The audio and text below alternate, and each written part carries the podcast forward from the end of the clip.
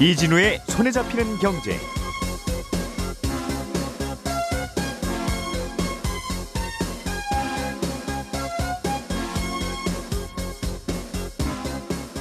안녕하십니까 이진우입니다.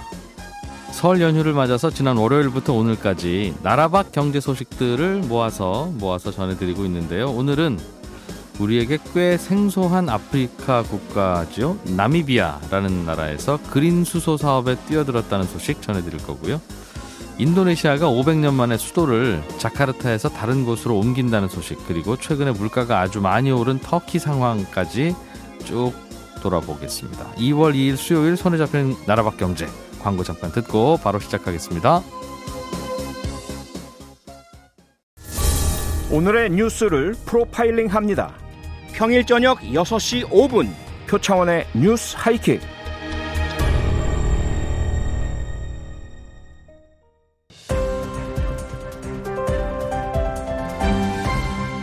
이진우의 손에 잡히는 경제.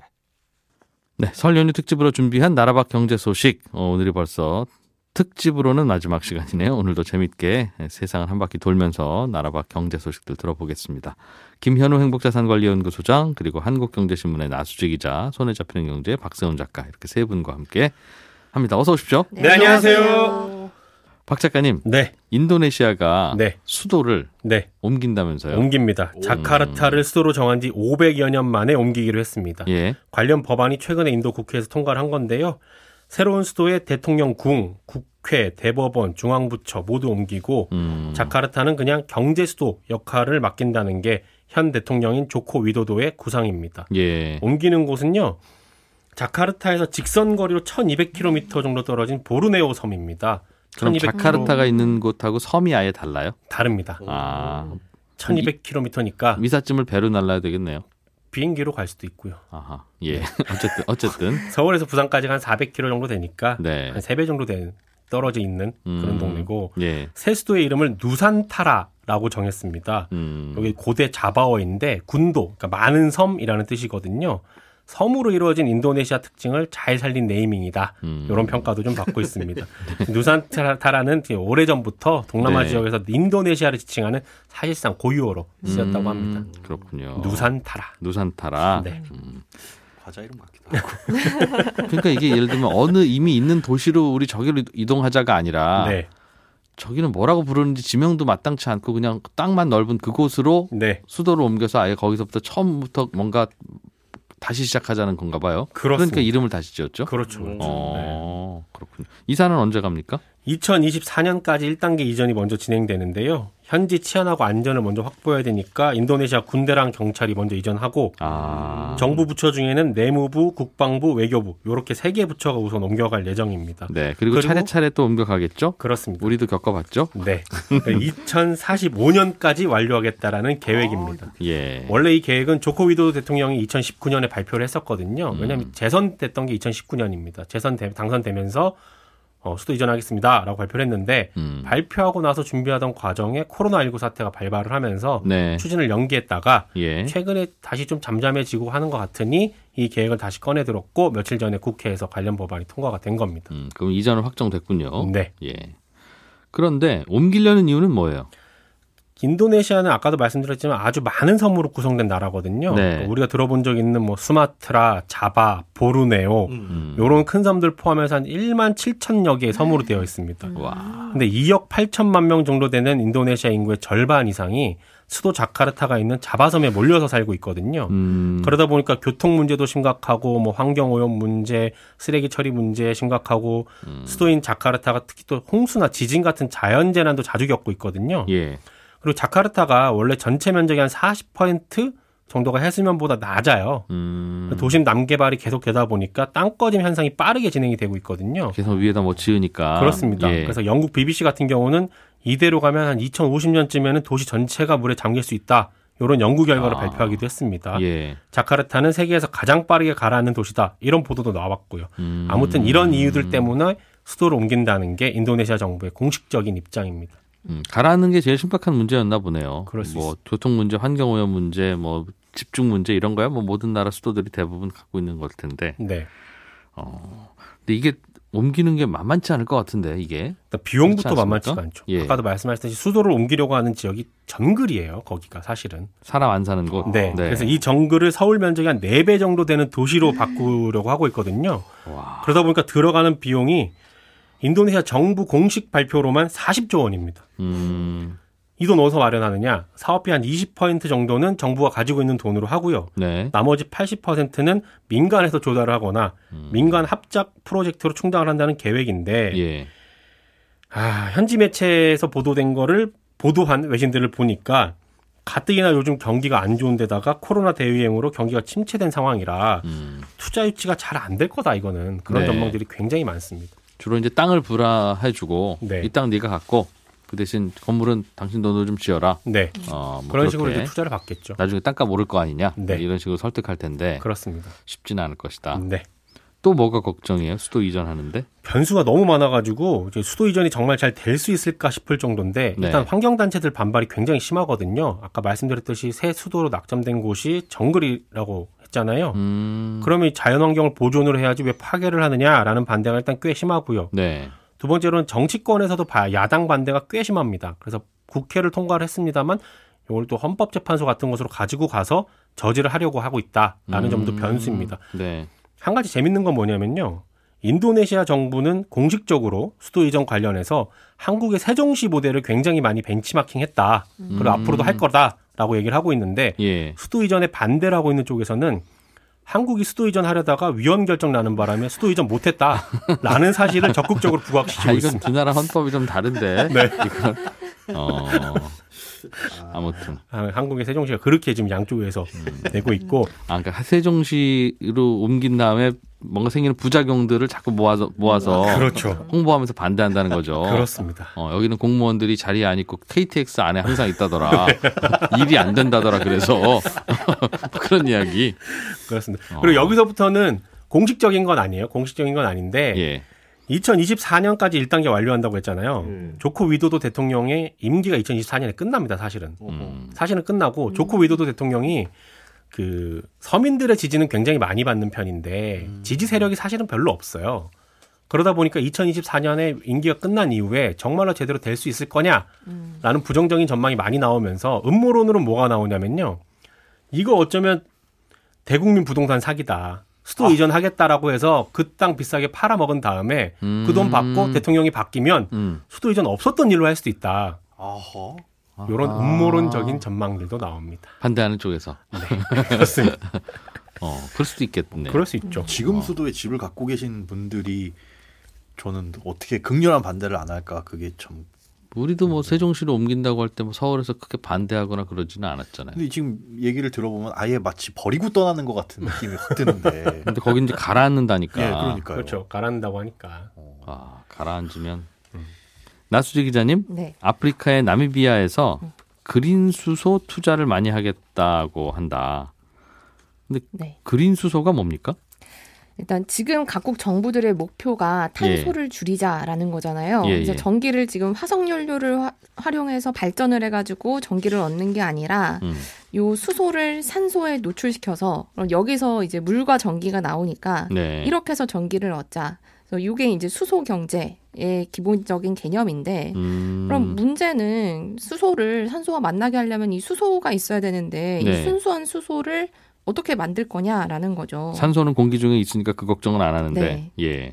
수소는 이제 자연 상태에서는 다른 거랑 합쳐져 있으니까 순수한 수소를 만들어 줘야 되는데 음. 이 순수한 수소를 만드는 방법에 따라 앞에 색깔을 붙여서 좀 구분을 합니다. 네. 그러니까 예를 들어서 브라운 수소, 그레이 수소, 블루 수소 이런 식으로 부르는데 음. 약간 색깔에서도 느낌이 오시겠지만 브라운이나 그레이, 브라운일수록 더 탄소 배출량이 많고 음. 뭐 그레이, 블루 이렇게 올수록 탄소 배출량이 적어져서 조금 더 친환경적으로 수소를 만드는 방법이거든요. 네. 그리고 가장 친환경적인 게 그래서 그린 그린 수소입니다. 수소. 똑같이 수소긴 수소인데 네. 어떻게 만들어졌는지 그 고향을 찾아가 보면 아주 지저분한 여- 어, 방식으로 만든 브라운 수소도 있고 네, 맞습니다. 만드는 방식 자체도 친환경인 음. 블루 수소도 있고.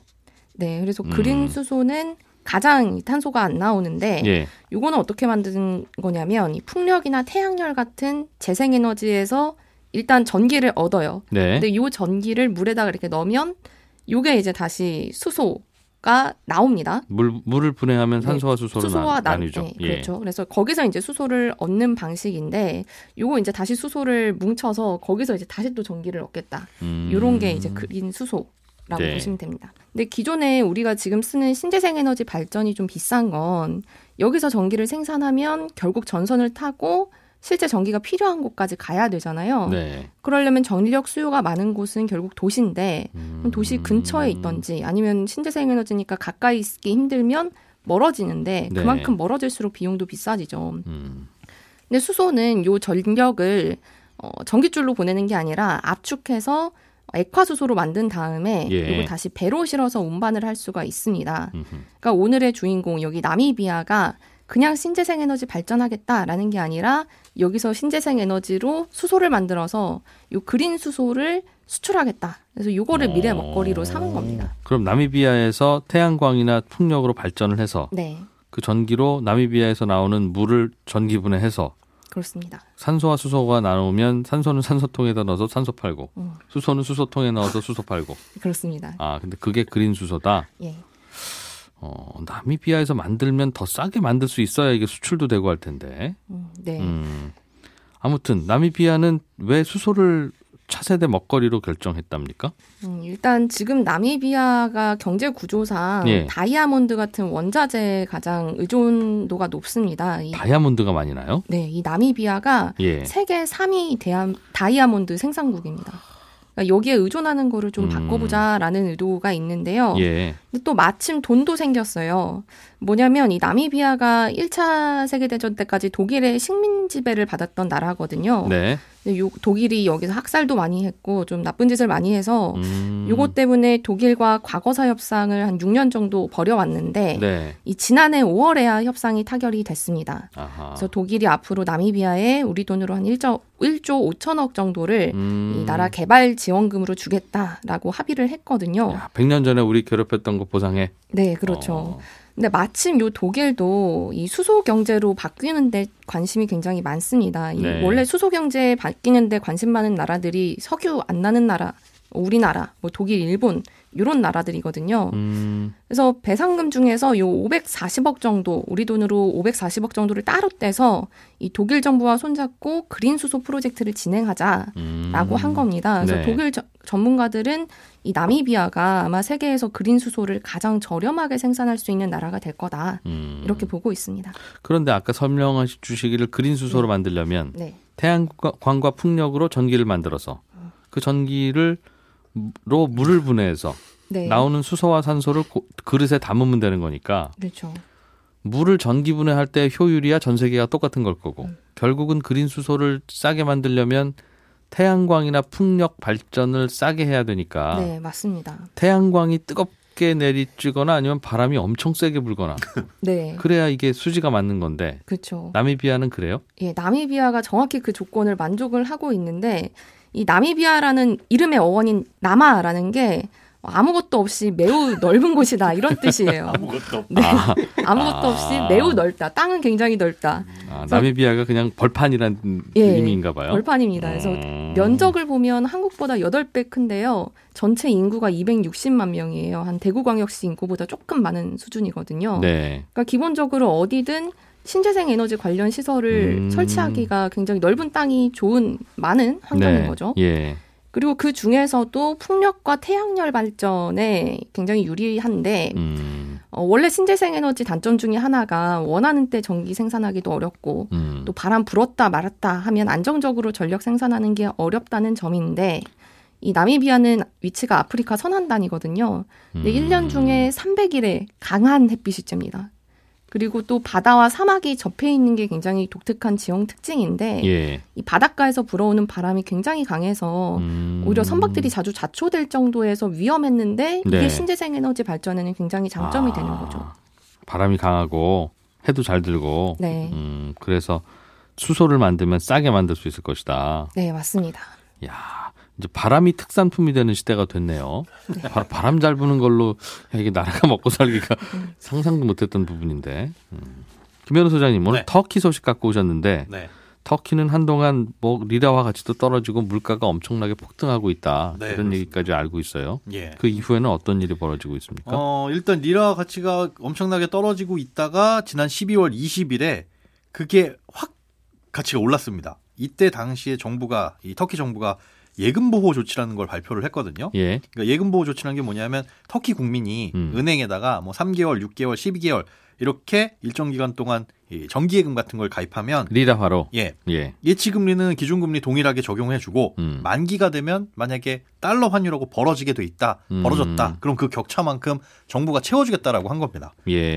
환차익까지 걷어들일 수가 있는 거죠. 그러니까 음. 리라와 가치가 아무리 떨어져도 안전장치가 생기다 보니까 네. 어, 환율 시장이 조금 안정적이다. 그래서 안정이 됐다라고 그때 당시에는 그런 기사들이 많이 나왔었어요. 음. 근데 시간이 지나고 나서 지금 새로운 해석들이 나오는 게 그날 터키의 외환 보유액이 59억 달러가 하루에 감소를 확 감소를 했습니다. 음. 그러니까 이걸 포함해서 터키 중앙은행이 12월에만 외환 시장에 투입한 금액이 150억에서 170억 달러를 투입을 했을 것이다라는 추정이 나오고 있거든요. 그러니까 네. 이게 사실은 어, 금리 안 올리고 있었잖아요. 오히려 음. 금리를 떨어뜨리면서 이 수출을 잘 되게 할 거고 그렇게 하면 리라 가치가 올라갈 거다라는 이제 그 터키 대통령의 어떤 그 바람과 어, 방향이 있었는데 예. 그거와는 엇박자를 내면서 중앙은행은 오히려 달러를 풀고 있는 거 아니냐 음, 이런 것들에 대한 내용들도 나오고 있습니다. 그래서 안정된 것 같다 잠깐. 예.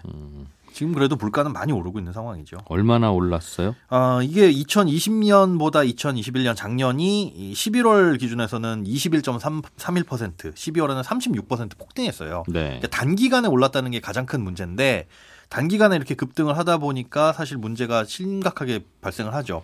이게 30년 동안 교직 생활한 다음에 받을 수 있는 퇴직연금이 우리 돈으로 약 30만 원 정도라고 합니다. 음, 월. 네. 그런데 지금 현재 터키의 최저임금이 한 달 37만 원 정도거든요. 음. 그러니까 30년 동안 일해가지고 받게 되는 어, 퇴직연금보다 어, 퇴직연금보다 뭐 이 최저임금이 높다 보니까 생활이 흔들리게 되고 음. 노후도 흔들리게 되고 그래서 노인층들도 일자리를 구하러 바깥으로 나서야 되는 상황이 벌어지는 겁니다. 음. 그렇게 되면 뭐 일자리 부족해지는 악순환이 계속될 수도 있는 거고요. 음. 이 상황에서 지금 공공 서비스 요금도 오르고 있는데 이 터키의 카이세리주라는 지역이 있어요. 여기에서 이 학생하고 교직원 운송하는 셔틀버스 요금이 한 18% 정도. 음. 이게 뭐 유가도 오르고 차량 부품 가격이라든가 뭐 보험료, 급여 이런 것들도 많이 올랐다고 하는데 네. 이런 공공 서비스 요금뿐만 아니라 뭐 집값이라든가 월세도 지금 크게 오르고 있습니다. 그래서 작년 10월에는 터키 한 대학가에서 노숙 시위가 벌어졌었어요. 이게 뭐냐면 터키도 이제 코로나 때문에 한 1년 반 정도 오프라인 수업이 열리지 않았었거든요. 예. 근데 10월에 계약을 했는데